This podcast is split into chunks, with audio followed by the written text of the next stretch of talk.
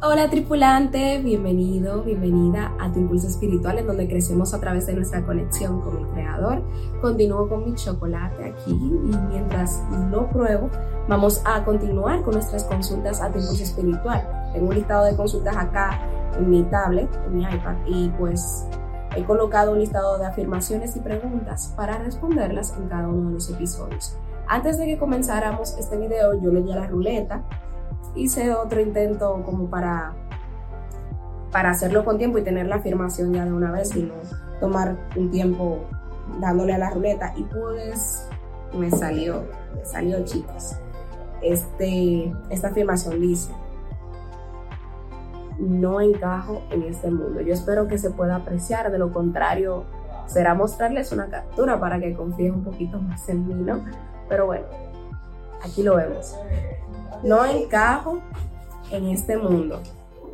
Wow, está complicado esto de cuando uno se siente así aislado, que no encaja en el mundo, no encaja en la sociedad, pero ya Dios ha dicho muchas cosas de nosotros y yo creo que esta es una gran oportunidad de poder recordarles. Si tú te sientes así, si estás sintiéndote de esa manera, tranquilo, tranquila, que, que Dios ha dicho mucho acerca de este tema en su palabra y lo vamos a compartir en esta hora. Amén.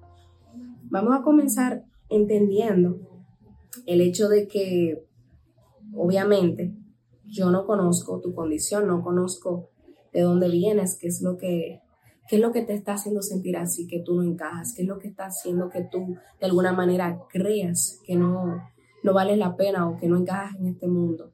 No sé qué es lo que te sucede, que te está haciendo dudar. Sin embargo, yo sí conozco a alguien, alguien que te puede conocer muy bien en ese sentido, que conoce tu condición, que te conoce incluso desde antes de que tú nacieras, como dice su palabra. Eh, en Jeremías habla acerca de que Dios nos conoce de que desde antes de uno nacer. Bueno, en este caso él se lo decía al profeta, pero así como él se lo decía al profeta también, él nos conoce a nosotros porque somos su creación. Y ahí es que está el tip del asunto, de que somos creados a imagen y semejanza de Él en primer lugar y segundo de que fuimos creados por Él. Y el hecho de que Él nos haya traído a este mundo no es fortuito, no es por coincidencia ni por error. Él lo hizo con un propósito. Y eso lo vamos a, explorar ahora en la palabra. Vamos primero a entender un poco acerca de cómo Dios trabaja en nosotros. Nosotros somos su creación. De hecho, Él nos ve, Él se ve como un alfarero y nos ve a nosotros como, como lo que Él está haciendo, como lo que Él ha creado. Entonces vamos a analizar un poco esto en Jeremías, Jeremías 18, Jeremías 18, sí, 18 del 1 al 6. Bien, vamos a leerlo. Vamos a leer primero lo que dice Jeremías 18 del 1 al 6 para analizar esta parte. De todas maneras, también es importante que ustedes cuando estén conmigo aquí en estos espacios traigan su Biblia porque aquí vamos a estar todos buscando, buscando juntos lo que dice la palabra y reflexionando estos temas a la luz de la palabra. Amén.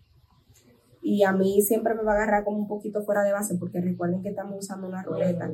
Yo tengo los contenidos más o menos previstos, pero no es como que tengo todo ahí súper armado, sino que ahí le damos la ruleta y en base a la ruleta que vamos hablando. Pero Jeremías 18 del 1 al 6. Dice lo siguiente, chicos. Vamos a ver que mis deditos me ayuden a buscar rápido. Dice, la señal del alfarero y el bar. 18 del 1 al 6. Palabra de Jehová que vino a Jeremías diciendo, levántate y vete a casa del alfarero y allí te haré oír mis palabras. Y descendí a casa del alfarero, y he aquí que él trabajaba sobre la rueda, la rueda donde, donde moldean lo, el asunto de, de las vasijas. Y la vasija de barro que él hacía se echó a perder en su mano. O sea, él la estaba haciendo y se echó a perder la cuestión.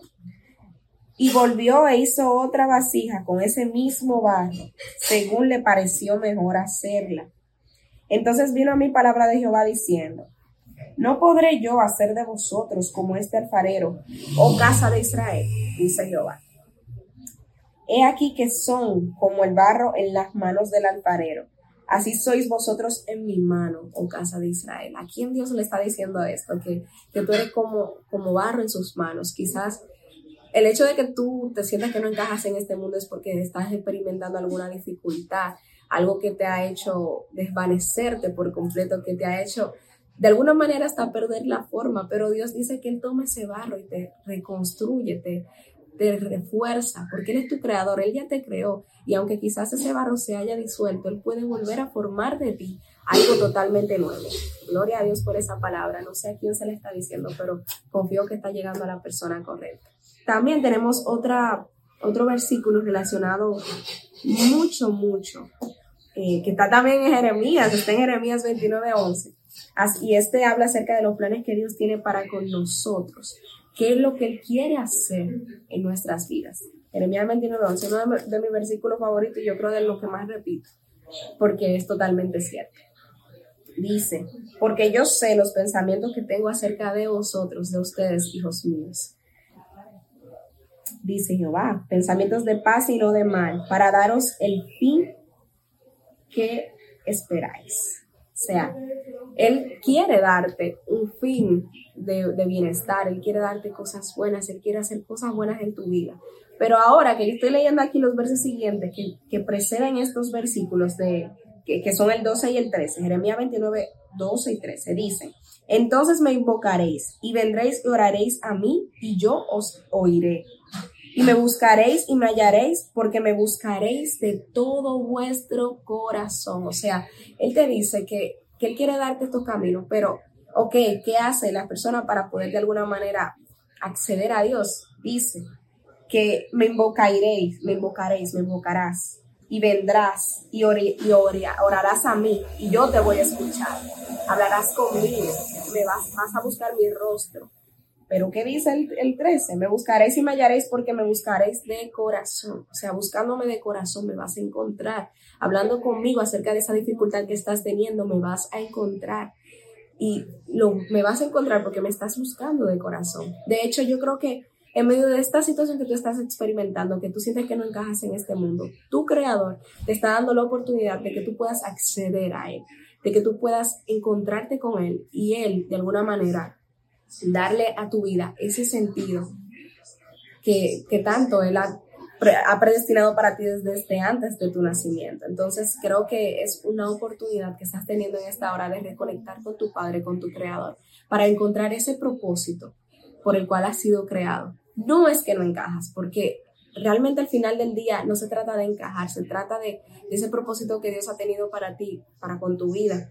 Y quizás en ese momento, por todo lo que te ha pasado, tú sientes que no encajas, pero no, no es que no encajas, es que hay algo más allá de lo que quizás tú estás visualizando. Entonces te invito a buscar ese sentido, ese, ese norte, en base a todas las dudas que tú estás teniendo ahora mismo, en tu Padre, en tu Creador.